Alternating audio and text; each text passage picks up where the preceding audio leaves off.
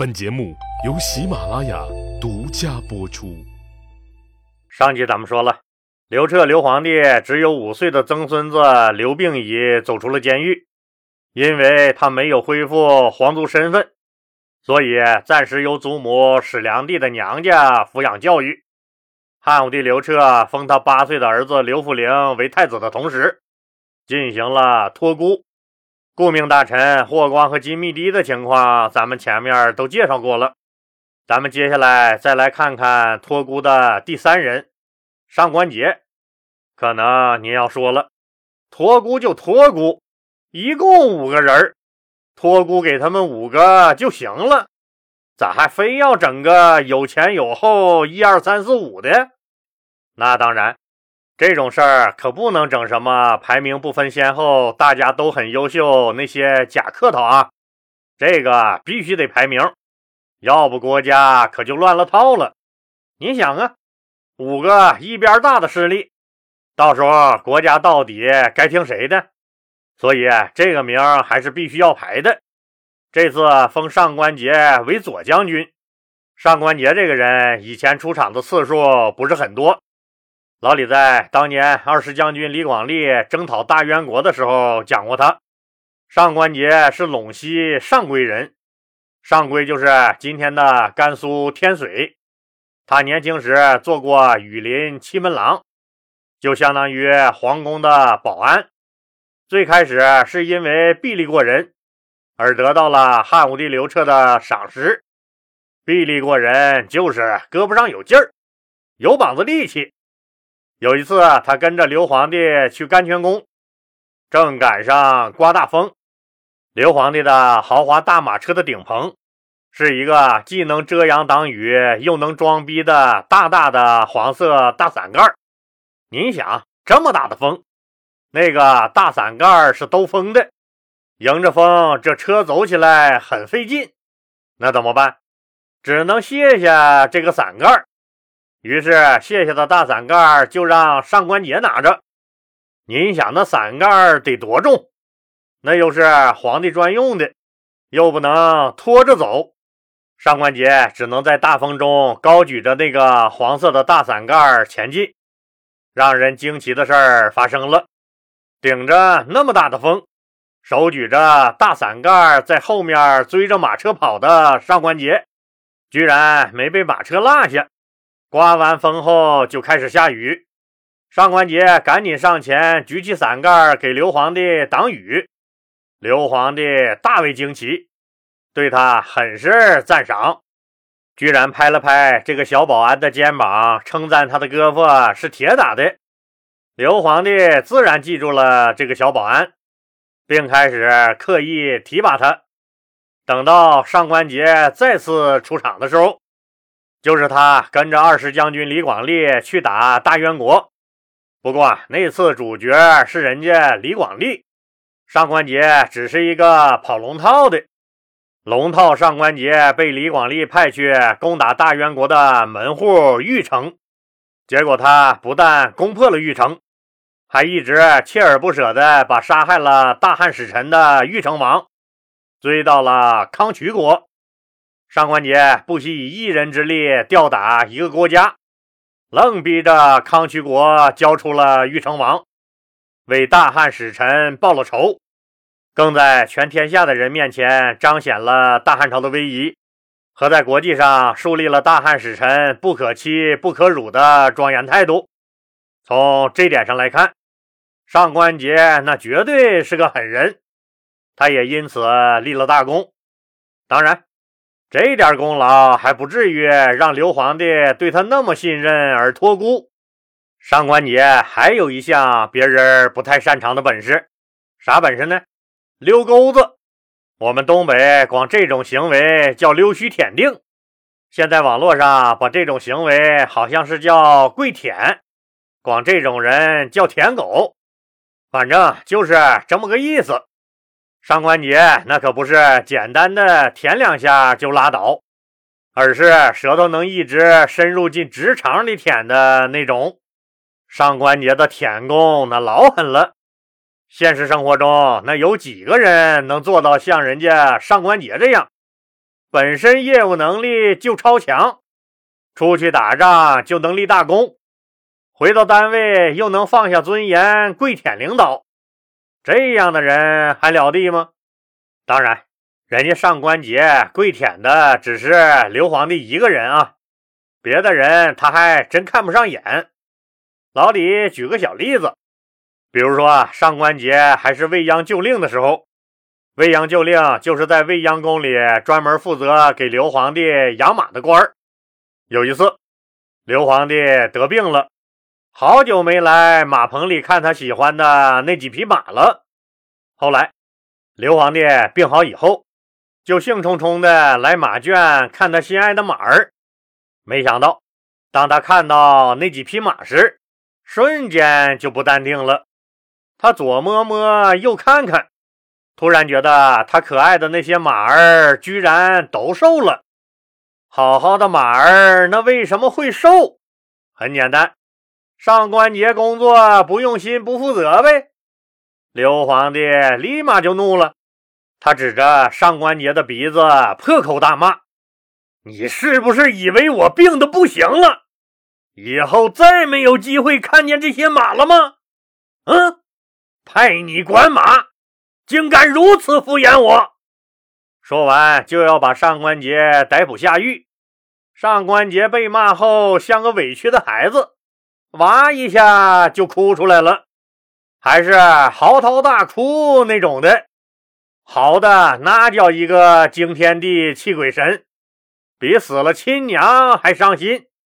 他一边哭一边磕头说：“我听说皇上。”您龙体欠安，我日夜忧愁，担心害怕，实在没心思照料马匹。我担心您呢，我担心您的皇上。现在您好了，我就放心了。您杀了我。我也没有遗憾了。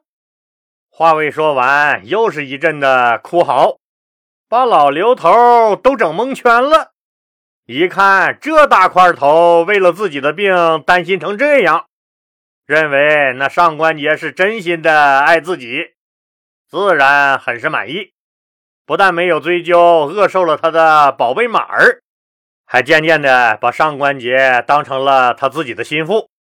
深谙此道的上官桀，抱着只要我舔的够快，别的舔狗就无从下嘴的原则，积极跪舔了几十年，终于舔出了一片大好前程，职位也一路高歌猛进。他从羽林七门郎，也就是皇宫的小保安，升为未央旧令，也就是升为未央宫管马的官儿，又从未央旧令升为侍中。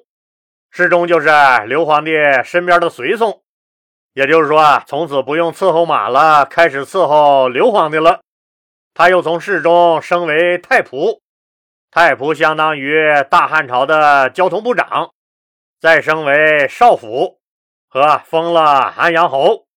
少府可就了不得了啊，一般人可没这待遇，属九卿之一的副国级高官。少府干的活更是让人羡慕。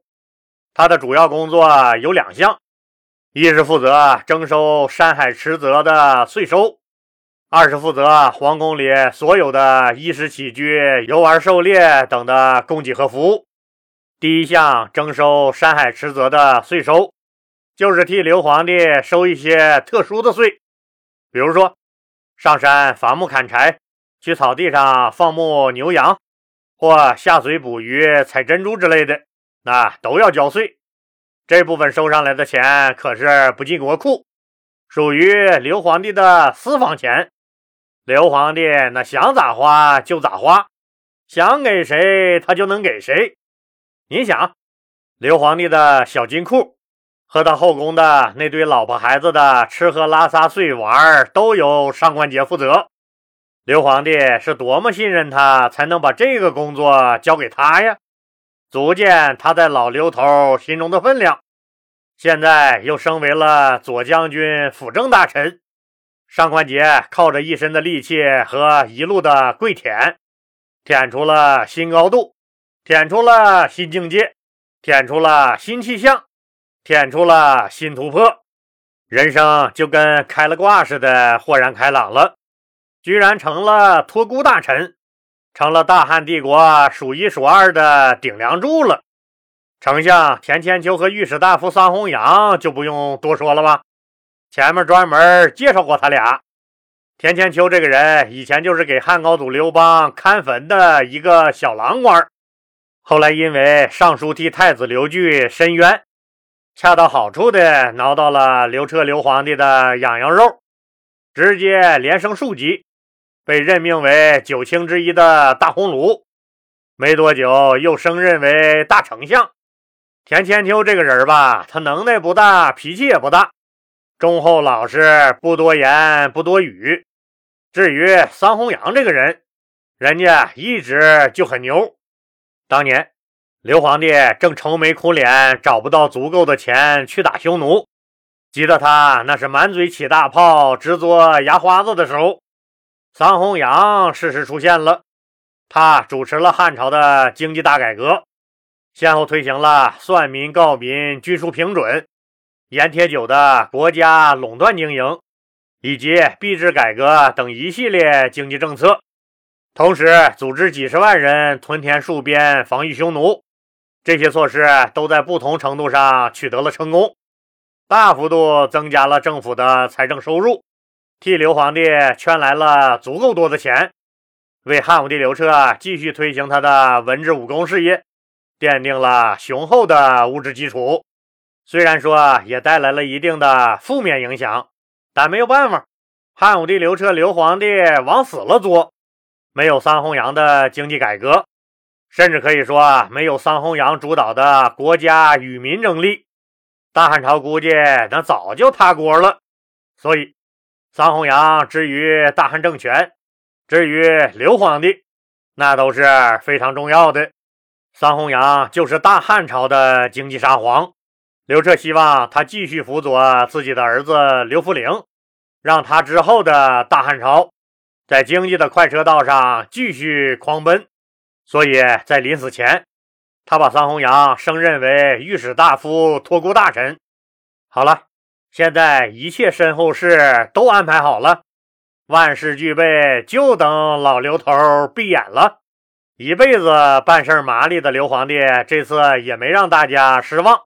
还是雷厉风行，说死就死，绝不拖泥带水。这位千古一帝在安排好了一切身后事，终于心不甘情不愿、恋恋不舍、一步三回头的离开了大汉人民。公元前八七年二月的丁卯日，刘皇帝驾崩于五炸宫，享年七十岁，在位五十四年。按照规矩。该给汉武帝刘彻刘皇帝盖棺定论了，可惜刘彻的棺材板子不好盖，也盖不住。为啥呀？